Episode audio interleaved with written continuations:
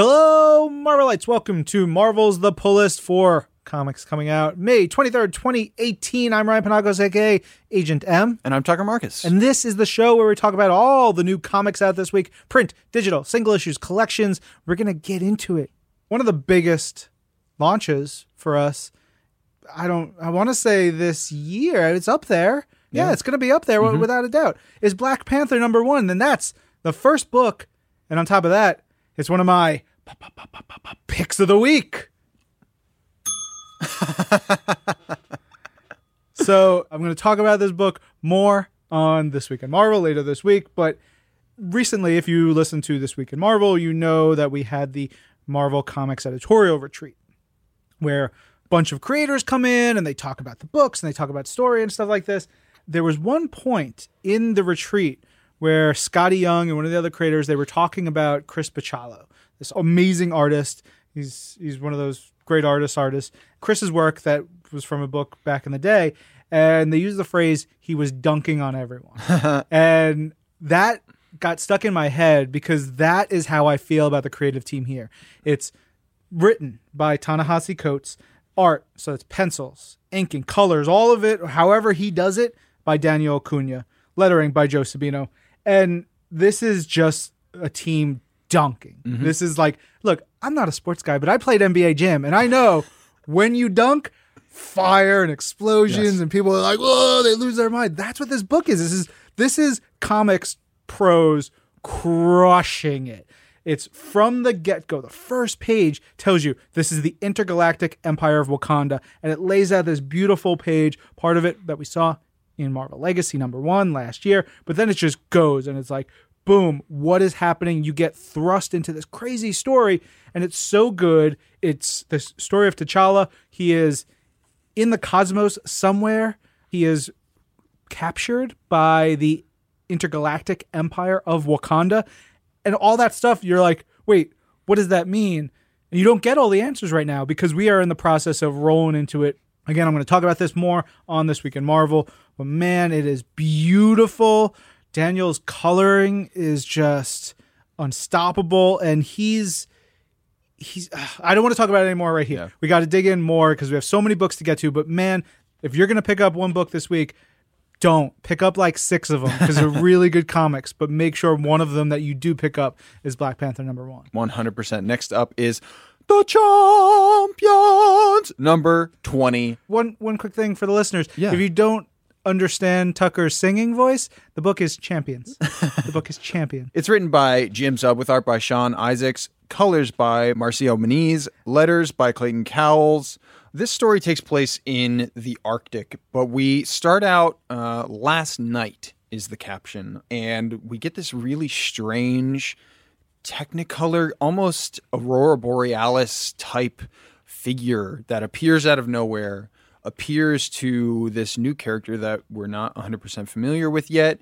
And it's kind of like a strange vision. We don't know how this fits into the champion story proper, but some really wild, like super powerful stuff happens that will be super interesting to see how that folds into the main story.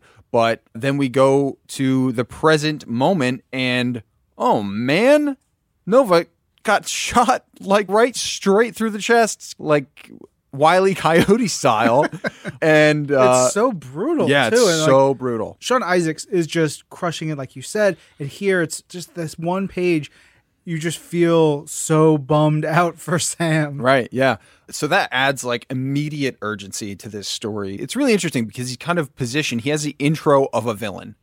Uh, and you would assume this guy is a big bad and he's going to be this, the, the bad guy that the champions are coming up against. But then we kind of learn maybe he's not quite what he seems, but then at the same time, maybe he's not quite not what he was seemed to not be. It's really interesting to see what this person's purpose is and to see how the champions are kind of handling it, but also confused by it uh, and things like that. It is kicking off a really, really great story, a really unique story here. And yeah, like I said, there's it's great to see you know this team and their powers kind of all uniting as one in the fight scenes, but also their personalities dealing with who this new character is, uh, you know, in the quieter moments. Yeah.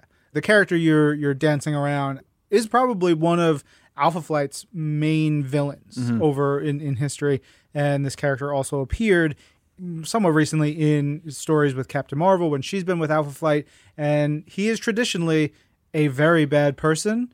But we go on from there to Doctor Strange number 390. This is the last issue of the of this run. And it's a bummer because I really, really loved it. Oh yeah. Yeah, this is actually Jamie Frevele's pick of the week. and she's going to talk about it more on This Week in Marvel.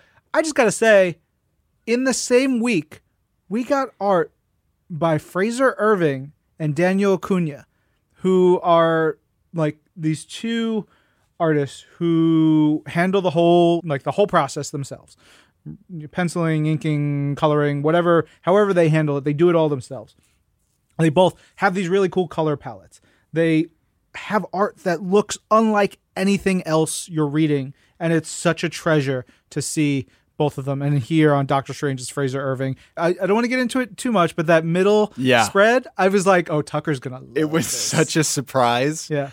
longtime listeners of This Week in Marvel and certainly uh, Pull List will know when you pick up this book, you'll realize that the, when I turned a certain page, my mind exploded because it was a team up of creators, the story within a story that is just incredible. Yeah, it's it's real good. We'll talk about it a lot more on this week in Marvel later this week.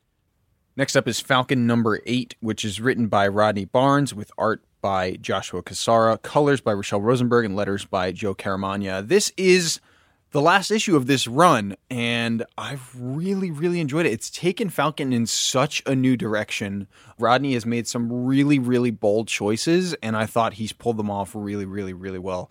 And I loved the the the story arc that we kind of wrapped up on because it feels like such a team up book. This feels like a team up book in the best way because we have Falcon, we have Misty Knight, we have Blade and we have Patriot, and they're kind of taking on this weird vampiric threat in New York City, and it is it it serves as a really really wonderful conclusion to Rodney's take on Sam Wilson because there are certain threads that are wrapped up, there are certain threads that are not, and uh, all the while we're getting what Sam Wilson means to the world and to the Marvel universe, kind of how he stands uh, how he is truly a hero in the truest sense of the word. Uh, we end on a on, on a really really great note here with Falcon number eight. one of the threads in this this story, in these last couple issues in Falcon, has been Blade just being like cartoon wolf like excited to to hang out with Misty Knight and like please please go on a date with me. Oh my god, like he's just trying so hard to impress her, going on a date. He doesn't understand why she's into Sam Wilson. There's this whole thing, this whole thread, really funny stuff. And she absolutely wants nothing to do with Blade. it's been really, really funny and wonderful. Here's my pitch it's a sitcom where Falcon and Misty move in together. Blade is their annoying neighbor. Mephisto's the landlord. Yep. You know, like you got yourself a little fun little story. They hang out in a great, I don't know, haunted coffee shop or something. it's it, it writes itself. Uh, yeah, love this. Love this book a ton. So it's got eight issues. You can binge it when it when it's all collected, and I highly suggest you do. It was really good. On to Hunt for Wolverine Mystery in Madripoor, number one, which is written by Jim Zub, art by Thony Silas, colors by Felipe Sobreiro, and letters by VC's Joe Sabino. So this is the launch of the fourth Hunt for Wolverine book. Uh, each one has a different cast and a different mission. This one stars Psylocke, Kitty Pryde, Jubilee, Storm, Rogue, and Domino. Uh, but what threw me for a loop was how deep Jim Zub and crew dug for the villains that the team faces in Madripoor. It's nuts. I'll be real. I aside from Viper and to some extent uh, a character named Knockout, I was pretty unfamiliar with most of this crew of villains in this book to the point where I was like, "Oh, this is a new creation, right?" Googling the name, like, "Oh no, they w- went real deep to the point where they stumped me." So kudos to them. And if you were thinking, wow, is this a new creation? If that's where you were at Yeah. looking at this, I was reading it then and being like, is this even a book I'm reading? Am I still on planet Earth? That's the level of understanding that I was dropped down to relative to you. Yeah. uh, but I, I love seeing you know lesser known characters used in cool ways and elevated. It's such a it's a great thing to do, and they're doing it here. Things obviously totally go wrong for the the good guys, but with their backs against the wall, never bet against the X Men. Like that is that should be rule number one. If you don't murder the X Men in your first go, you've lost because they're the X Men. They're mm-hmm. gonna get you. Next up is another very, very fond farewell. This is The Incredible Hulk number 717. It's written by Greg Pak with pencils by Carlo Barberi, inks by Walden Wong, colors by Frank D'Armata. This is Greg Pak's, for now, for now, his farewell to Amadeus Cho. And I've spoken at length about how much I love the way that Greg visualizes Amadeus and the Hulk, and he really, really, I mean, has just done an amazing job at uh, carving out this this Hulk territory that is specific to Amadeus, that is wholly his own. Even you know, with the kind of shadow of Bruce Banner always there, always kind of looming. I think he's just made some really great choices all along the way to make Amadeus Cho such such a great character, and this is a really perfect fitting end to this relationship for now. Again, uh, for now, I'm certain that Greg and Amadeus will team up again in the future, but this for 717 is a really really great finish because we're kind of having this real world battle that's going down that involves the Hulk and uh, Captain Marvel, and Miles is involved, and the Black Panther is involved. And then we also have this battle of the mind that's going on inside of Amadeus's head. And it's one of those things where you read it, and in hindsight, it's obvious and inevitable because it's so perfect. You wouldn't have guessed it or predicted it necessarily beforehand, but having read it now, I'm like, there's no other way that this could have concluded. Oh, and by the way, Greg Pak made a really great appearance on Marvel's Voices last week. He sat down with Angelique Roche, and they had a really great conversation about how he got to start in comics, uh, his inspiration for a lot of his stories. Uh, he talked about the Hulk, and it was really, really great insight to a great creator. Uh, we'll see more of Ami and uh, Champions for sure. Or how, how do you say it? I don't understand. How do you pronounce Champions? Champions! Right. Uh, exactly. Next book is Infinity Countdown Dark Hawk number one. Man, I was never a huge Dark Hawk guy. Uh, Ron Richards, one of our coworkers and friends, is a big Dark Hawk guy. But I, I don't know. It's just he's got a cool costume and powers and some really cool mythology. But I'm not super versed in what the character is all about, or I wasn't previously. Uh, but this issue is cool. It sets it gives us a lot of it. But essentially, Darkhawk was originally this 90s hero, a guy named Chris Powell, who found an amulet that put him into the Darkhawk armor. But it actually transposed his body into this like null space and put the Darkhawk android body in his place because they're androids, right? So then, but because he's a human, his mind remained in control of the android body slash armor thing. Over the years, he and the armor split. The armor got upgrades. They combined again. He was tricked in and out of the armor. It was part of the Avengers Arena storyline with Arcade. Uh, his amulet was taken away from him. He got it back. Did some crazy stuff. Couldn't transform. Was able to transform again, and is now a cop. Uh, and recently got back into the groove of things. So he's doing the Darkhawk thing again. So that is the quick. You know, here's the 411. Obviously, there's lots more to it, but it's neat character. Great look. Great look. This one is written by Chris Sims and Chad Bowers, art by Gang Hyuk Lim, lettering by VC's Travis Lanham, and it is so cool. The art in here is very manga anime style, mm-hmm. which gives it a f- like a very different look from the rest of the books in our line, which is really important. I mean, I love I love manga, I love anime. We don't get a lot of that in our comics, so we get a you know just that vibe is a really cool addition and gives this book, which you know, I didn't even think of that pairing. It works really, really well because you've got, you know, action, you've got this cool robot man armor thing, you've got space, you've got creatures. The there's a character who shows up in here who's one of my favorite Marvel designs. He shows up by the end. Uh, it's a very neat, just little touch. We'll see where he goes. Uh, but this throws him into part of the events of Infinity Countdown. He's sort of on Earth. Infinity Countdown is happening way out in space, and he needs to be a part of it because at the opening of this, the fraternity of raptors, of which the Dark Hawk is or was part of, has just like broken free, and it is bad news bears for so many people. I have a pitch for editor Jordan D. White. Yes. Dark Hawkeye. Ooh. D A R K H A W K E Y E. One word. So it's Dark Hawk with like Clint Barton as Doc Hawk, Yes. or you did? What were you thinking? No, yeah. Yeah. That's exactly it. Yeah, yeah. Ooh, all right, cool. Anyway, No one steal that. putting that. Yeah, nobody steal that. That's mine. All right, I got another one coming up. It's Invincible Iron Man number 600.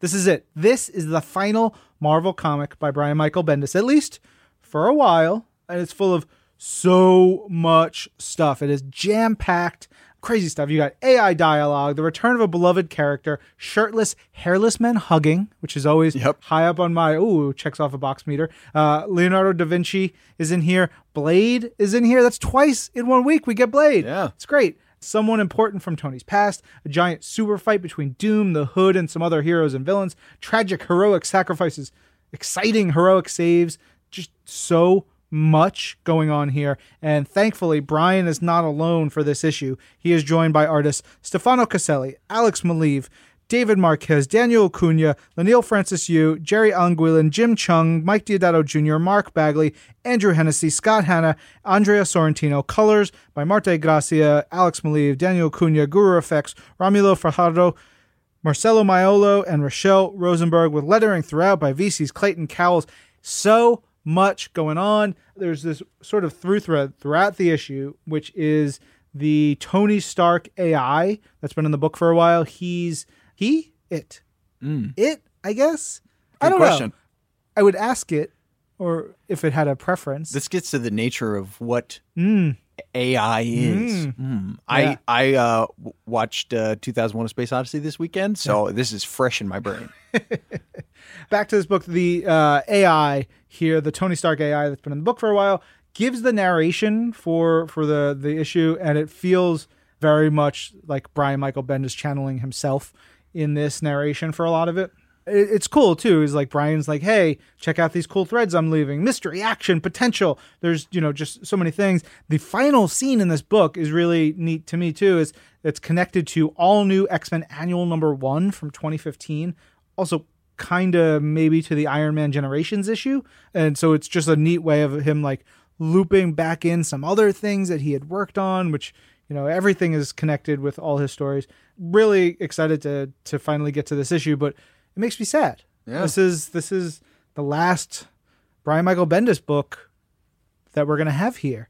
Uh, and he's been a you know a constant at my time at Marvel. So bittersweet. Bittersweet indeed. The next book this week is Legion number five, which is written by Peter Milligan with pencils by Wilfredo Torres and Lee Ferguson, inks by Wilfredo Torres, Mark Deering, and Bernardo Bravo, with colors by Dan Brown and letters by Travis Lanham. This is like this has been a journey in the, into the mind of uh, a few characters, and as the final issue uh, of this run, I kind of want to I, I, it just makes you look back as as the kind of threads are tied up, and as we kind of finish this story in the life of David Haller.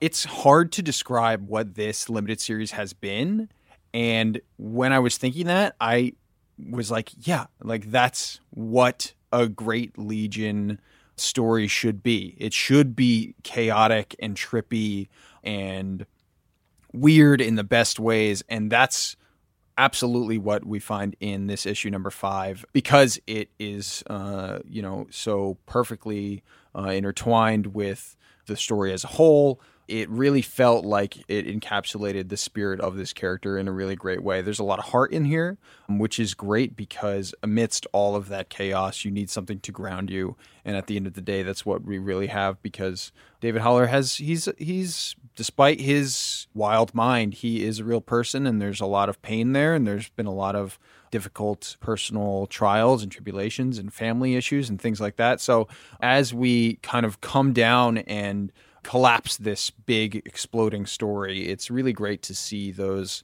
those personal touches come in uh, at the end The ending was not what I was expecting. Right. It was it was a cool bit right at the end. You know what else?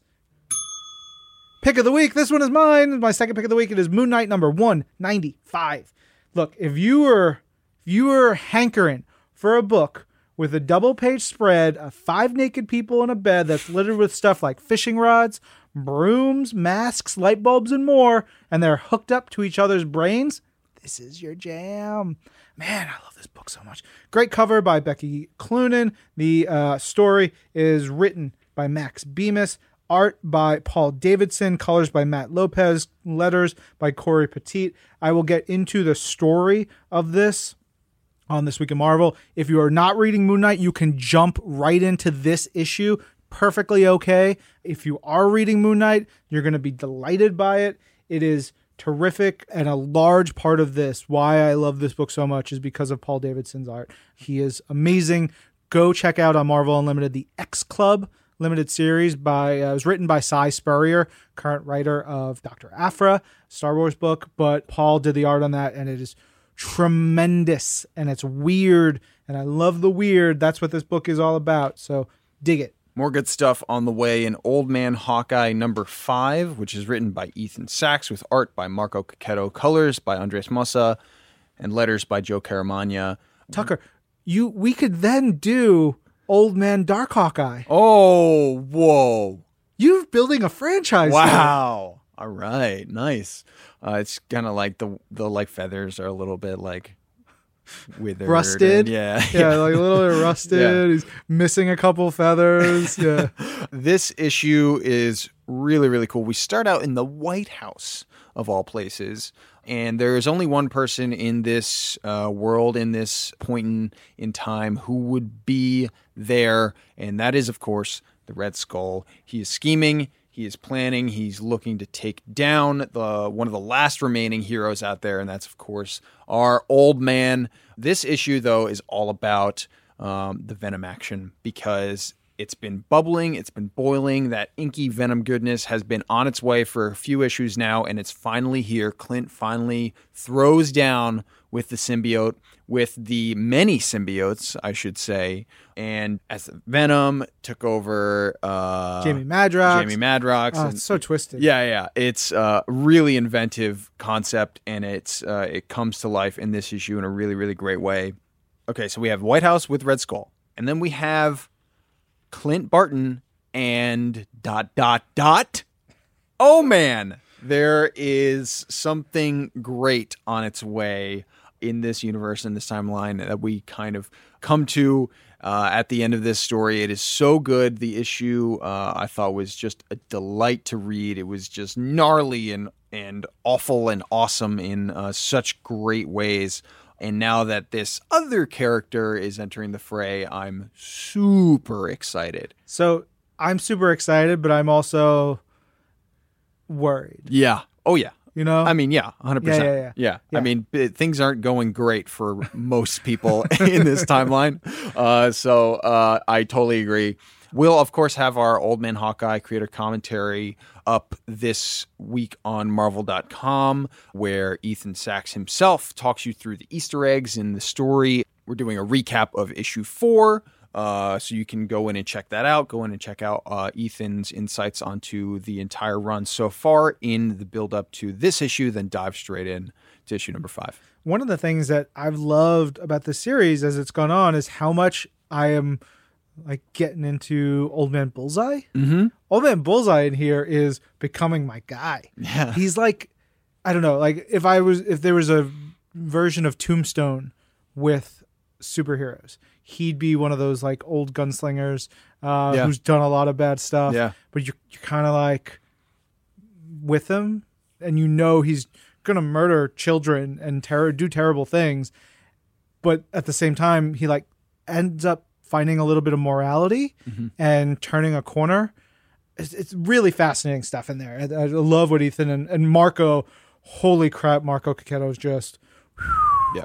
all right. From one old man book to another old man book, we got Old Man Logan number 40, written by Ed Brisson, art by Ibraim Roberson, colors by Carlos Lopez, and letters by Cory Petit. This one, man, I am Shark Girl in this issue. Yeah. She's just like wanted to go out and punch the purifiers so angry because they broke poor Glob Herman's heart. He's just this sweet big blob man. And, and it's like this story has been more about the school and about Glob than it even has been about Logan, and I'm I re- I love it. It's been really really fun. The detail on Ibraim's art just gets wild, really really wild. He's able to make Glob a jelly man essentially, w- with you know no skin on his face, looks sad, and you can see the emotion throughout. It's such a it's a talent to be able to take something that has no discernible form and give it emotion. It's so well done that it he makes you forget how difficult the task it is because it That just is a- looks it looks so natural. That is such a great point. It looks so natural, but you know everything from like you know there's one big panel of superhero poses and Wolverine pops his claws. It just it looks so dope, and then you've got all this big action. You've got evil people. Uh, you've got great acting and emotion across the board. I love Ed's take on on the school and the kids and and what's going on there. It's it's really really neat. All right, this is it, guys.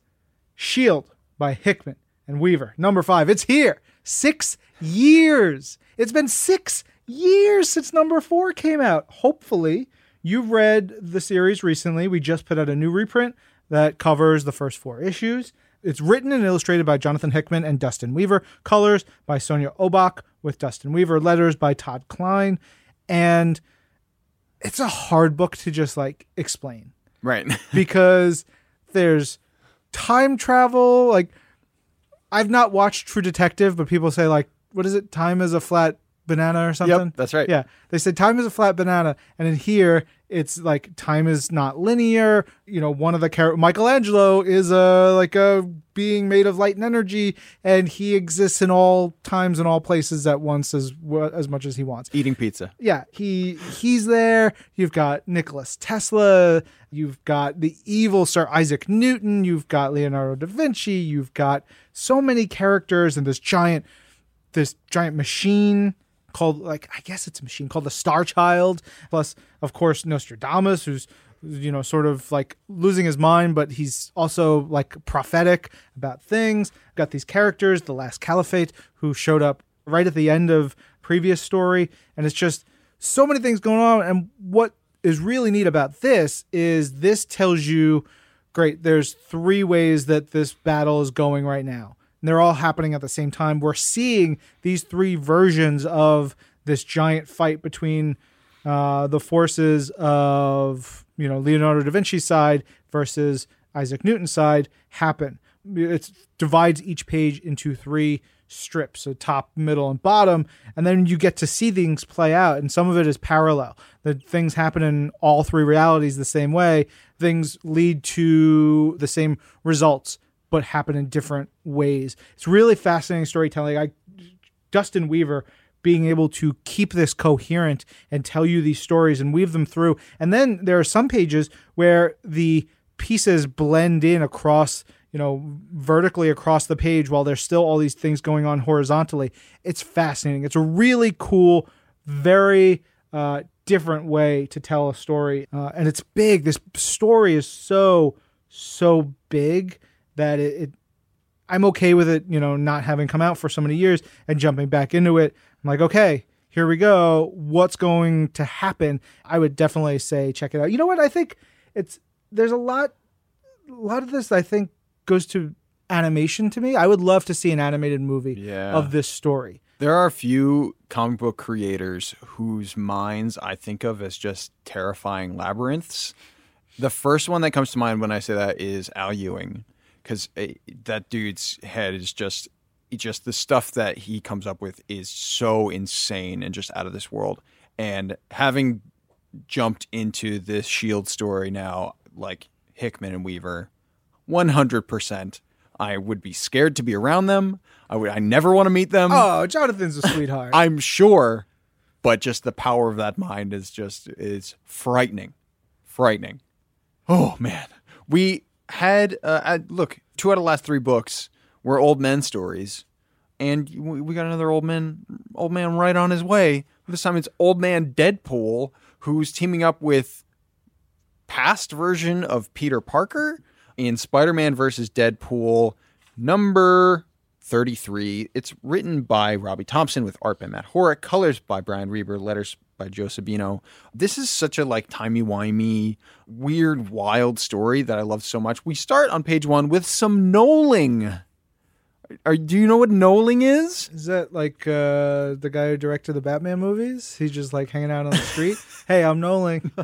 uh, it is uh, like I don't know. You'll see pictures of it. It's like anytime that someone takes out all the pieces of a thing and then like lines them up, like with Lego or something. You like line them up by part and like very like in a nice order. It's very satisfying to see done well. Anyway, we start that here. Well, I while we're on the subject of that first page, that first page made me stop and go, "Whoa!" Right. Matt Horak's art is so detailed. You Yeah. can see the screws, like the, the tiny little details on that page. Yeah, I mean, the, thought process that going into this is really, really wild. Uh, we start in the past, then we jump to the present. Again, we have Old Man Deadpool that we were introduced to in the future. Uh, Spider-Man Deadpool story, and then we have like uh, Deadpool himself guesses like a early mid 2000s Spider-Man that he's with. There is a host of villains, but then the time travel craziness begins and the throwdown starts. It is it, feels like like Robbie is really starting to dive into the the kind of present future dynamic that was set up when we made that leap to seeing Peter and Wade in the retirement home. Uh, and now we're kind of uh, playing with that in such a fun way. Old Man Deadpool is like Wade Wilson is unleashed naturally. Old people do not care about anything. So that put these two elements together is the best. And then as we see this issue kind of wrap into itself and kind of the present and the past and the future all kind of start to make sense uh, as we move towards the end there is a, a wild kind of realization that goes down this felt like a really really different uh, issue from uh, from robbie and the team and for this series and i really enjoyed it next up is star wars number 48 and this kicks off a quadrant a quad a quad quadness a quadded quadded up The Life Aquatic. the life aquatic of Star Wars is and you know that actually really works for Star Wars number 48 because it takes place on the the ocean planet of Mon Cala. This book is written by Kieron Gillen with art by Salvador Larroca, colors by Guru EFX and letters by Clayton Cowles. This is the Mutiny at Mon Cala part 5. This has been Han, Chewie, Leia, Luke, uh, 3PO and R2 kind of on this this trying to steal a person and save uh, Mon Cala at the same time, trying to undermine the Empire and their rule on the planet. And they've been doing a really good job so far. They've been kind of stumbling through it. Uh, but I'll just say in this issue, they get found out and uh, they have to do their best to continue to improvise their way out of it. There is a bit in here where I love this note where 3PO we get to see 3PO's kind of flair for the theater and uh, it just works so perfectly. It's not something that I've been, that I I can recall being explored in that way before, but it just makes so much sense. He's kind of he's just like this Shakespearean actor trapped in a droid body. Uh, so it makes so much sense. It's so funny. There's also like a great little, it felt like a 90s ish Star Wars gag in here between 3PO and R2 that is just this great visual gag that I loved so much. It felt like a great throwback. Was it the costume Yes, stuff? Oh yeah, my god, that is yeah. maybe one of my favorite Star Wars moments. Yeah, uh, it's so good. I've been, I've been really loving uh, Kieron's take on what the Mon Calamari mean to the Star Wars universe and the kind of position they hold and the legacy that they hold and what they stand for. And we really, really see that as this story wraps up and as we see how it then kind of rockets off into the the larger war between the rebellion and the empire. Uh, yeah, it wraps up this arc in a really, really, really great way. Yeah, I, I think what, what you're saying about Kieron, he he's just hitting all the perfect tones and moments. You know, you got whiny Luke, sarcastic Han, honest and intense Leia, and like hitting those notes, making it feel like perfectly aligned with the characters we know from the films. It's not as easy as it seems, and doing it and keeping it fresh and fun and exciting is terrific. Also terrific is Star Wars Annual Number Four. This is written by Cullen Bunn, art by Ario Anindito, Roland Boschi, Marc Laming, colors by Jordan Boyd and Andres Mossa, letters by VC's Clayton Cowles. Now, there's a note in here that the events of this annual take place before the issue Star Wars number eight. Number eight was the first full issue featuring Sana Starros, or Sana Solo, as she called herself then. Go back and read that. Really good story back there. This issue has Sana in the middle of some lightsaber shenanigans. I, I love the idea that a lightsaber is more than just an object. Mm-hmm. It, it, it can hold feelings and, and energy from its users, especially what we've seen in the pages of Darth Vader and how a, a Sith's lightsaber is made and what is put into that, how they pour themselves, their anger, their rage into those weapons. It's, oh man, it's so cool. The pair of lightsabers that Sana has, they belong to a guy named Darth Atrius, someone who was created just for this story, as far as I could tell. And they're so full of uh, rage that they even mess with Luke and with Vader. And like, uh, Vader's like, it even clouds my, you know, my vision a little bit, which I thought was was neat. Uh, they basically go into berserker rage mode when they hold the lightsaber. It's a neat story. Uh, you've got smuggling and action, adventure, Sana at the middle of it, pod racing. Now that's what I call pod racing. Uh, more Star Wars fast on the way in Star Wars Dr. Aphra number 20. This is written by Si Spurrier with pencils by Kev Walker, inks by Marc Deering, colors by Java Tartaglia. This is the start of a new arc. This is the Catastrophe Con, basically coming out of the most recent arc in which Dr. Aphra was kind of being held and blackmailed by Triple Zero, the evilest droid in the universe. She's found herself, as she always does, kind of stuck somewhere between the good guys and the bad guys. She's in prison in this issue, uh, being held by the Empire for uh, her latest exploits.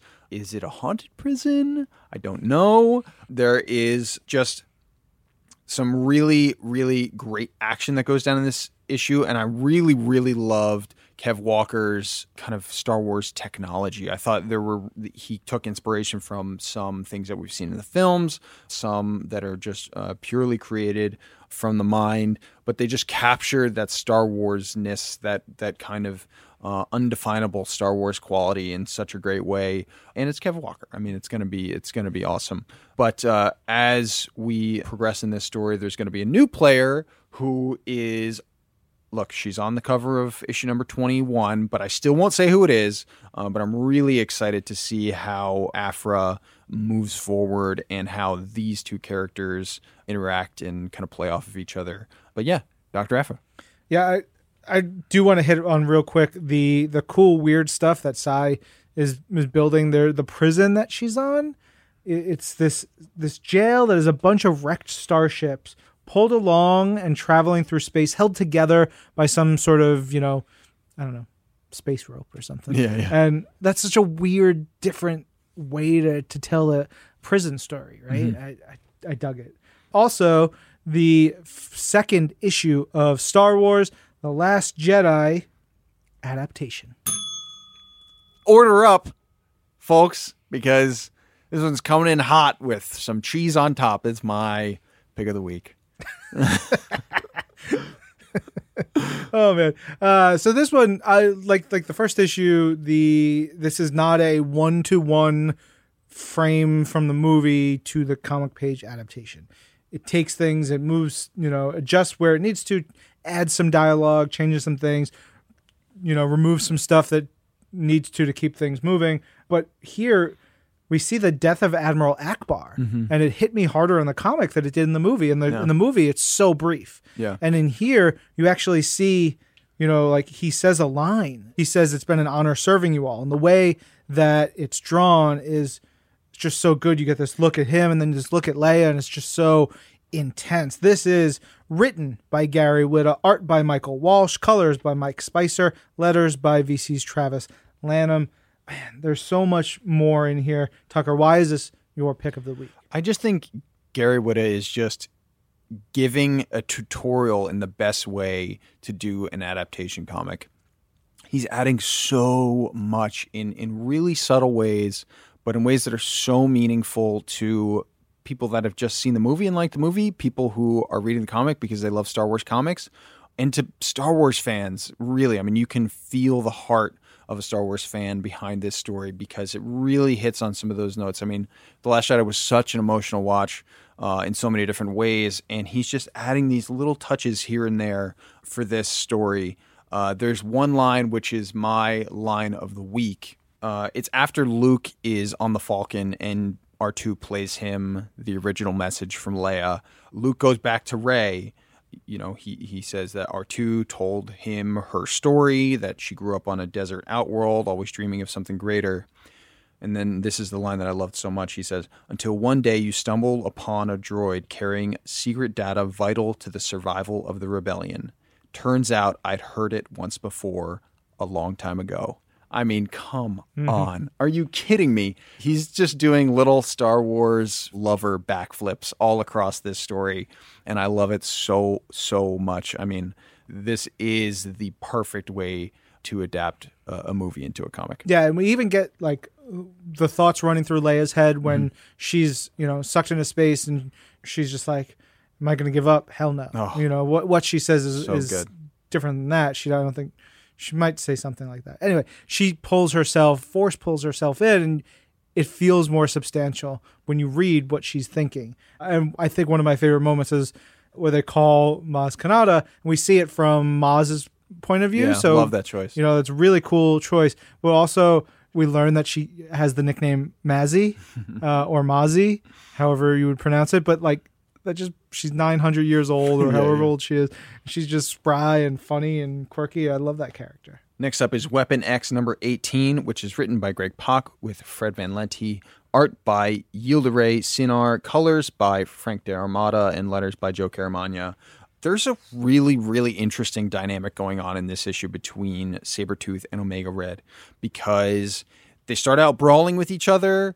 They're kind of just like flung off somewhere in Siberia they start out fighting, but they're talking. They're kind of kind of dancing around each other in a really interesting way. Sometimes they're, you know, deeply opposed to each other and they also have some things in common, which is really interesting.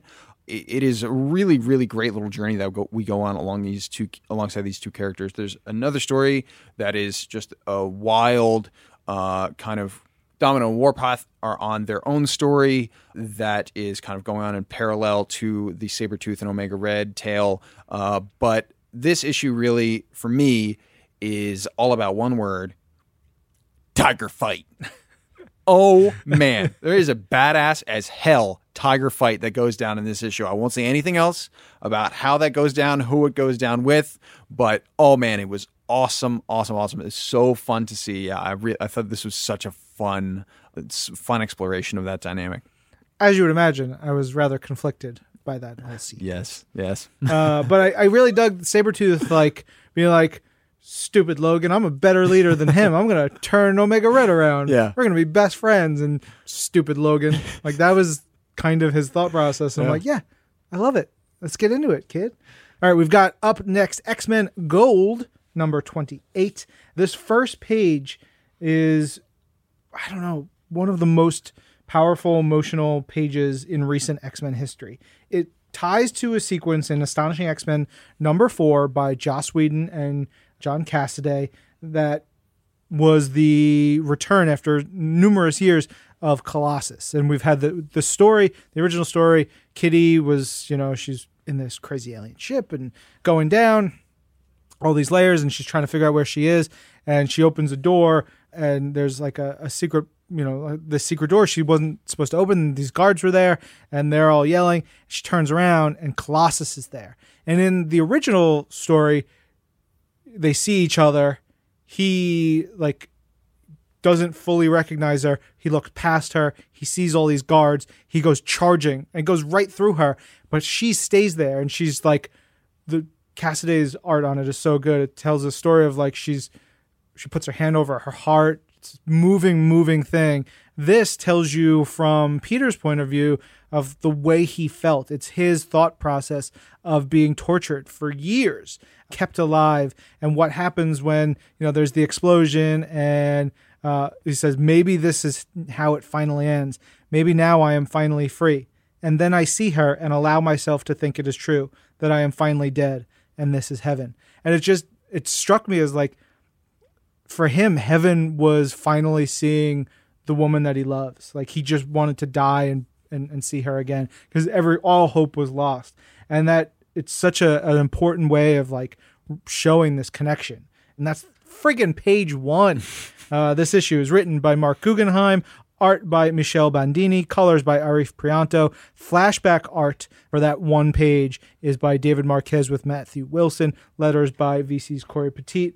Yeah, so I, I really love that. In this book, we've got, you know, team of X-Men. They have to go rescue Colossus from another, you know, bit of shenanigans where they're using his body. Poor Peter. He's just a gentle soul. He's got the soul of a of a painter and the body of a mm. warrior. And it's just kind of doomed forever. But the the X men have to go find him. There's great dynamic going on between Rachel and Kitty, and you know I, I want to see how that goes because Rachel's sort of acting out with rage, whereas Kitty is the voice of reason, and they keep clashing and clashing. And I think really I'm I read this book and I'm like Rachel needs help. Somebody help her. I get very involved and emotional, uh, emotionally connected to X Men, uh, so many of us do. It's the X Men going to space to save one of their own. It's a tale as old as time. Last book this week is You Are Deadpool number four. It is written by Al Ewing. I don't know what just happened. I'm glad I didn't spit my water out everywhere. It's great. he scares me. Uh, oh, Al's just a big sweetheart. They're all big sweethearts. But this uh, this series is a testament to the power of Al Ewing's mind. It has art by Paco Diaz with colors by Guru EFX and letters by Joe Sabino. This issue, we get into the, the little bit of a New York City underground. We get some Daredevil, we get some Punisher, Bullseye uh, also makes an appearance. And one of the great things about uh, You Are Deadpool is how they weave in different art styles from different eras of comics uh, and really of art as a whole and weave that right into the, uh, the to the game itself. And it's so much fun. We get a '90s Deadpool, which is so awesome. But yeah, there are a million different ways to play this game, a million different ways to read this story. And uh, we're moving on to the end. This is the penultimate issue, last issue of You Are Deadpool is out next week. You Are Deadpool number five. Uh, yeah, I mean, I, I would recommend this game to to any comics lover. It's such a different experience. It's really unlike anything else, and it's been so much fun. Heck yeah. Uh, before we get into the collections, I forgot some of my favorites this week. Favorite cover was Star Wars Annual number four by Tradd Moore and Matt Wilson. Favorite lines, I picked two of them from Invincible Iron Man is Rhodey saying to Tony, Did you do something weird and shave us to do it? Which I thought was so good. in Silk, in Spider Man Deadpool, she says, Time travel is a butt. it totally is. Favorite panels, there's one in here from uh, the Hunt for Wolverine Mystery in Madripoor Domino and Jubilee are talking. Domino says, I don't know if they're going to fight or bleep, but something's going to happen soon. And then Jubilee's just like, chow down while you can. really funny, cute little panel. Collections on sale this week include Black Panther, Long Live the King, Fantastic Four Visionaries, John Byrne, Volume 7 and 8, Guardians of the Galaxy, Earth Shall Overcome, Guardians of the Galaxy, The Power of Starhawk, Monsters Unleashed Volume 2, Learning Curve, Star Wars Legends Epic Collection, The Empire Volume 4, The Mighty Captain Marvel Volume 3, Dark Origins, and Venom and X Men Poison X. On the Marvel app this week, uh, a bunch of stuff. We're getting into some weird territory, and I love it. More 70s like Kung Fu and just random Marvel stuff. But there's an inclusion of What If number 16 from the original run, the late 70s run and it is what if Shang-Chi, master of Kung Fu, fought on the side of Fu Manchu? Uh, it's just old what ifs always bring me joy. Digital collections this week. Uh, we've also got a Wolverine by Daniel Way, the complete collection, volume four, among other things. On the freshly digitized front, we've got the end of Thor versus Hulk Champions of the Universe, which I really loved. Got some old issues of Werewolf by Night, an issue of Not Brand Echh, which is an old parody series. I love, love, love some Marvel team up and plenty more. Check out the full list of all the books, the digitals, the collections, the new stuff. Uh, we'll have that in our news story on marvel.com. We'll put the links in our show notes. Gosh, what else? What are we missing, Tuck? Check out the new video version. That's right. yeah. Yeah, video version, different tactic. Talk about some other stuff. Hope you dig it. I heard from Mr. Tim Dillon on the West Coast uh, Marvel office. He liked the video. Oh, wow. Said great job. Thanks, Timmy. Thanks, Tim. Uh, that's about it. That's us for this week. We'll be back with more and check out some of our favorites on This Week in Marvel later on this week. I'm Ryan. And I'm Tucker. This is Marvel. Your universe.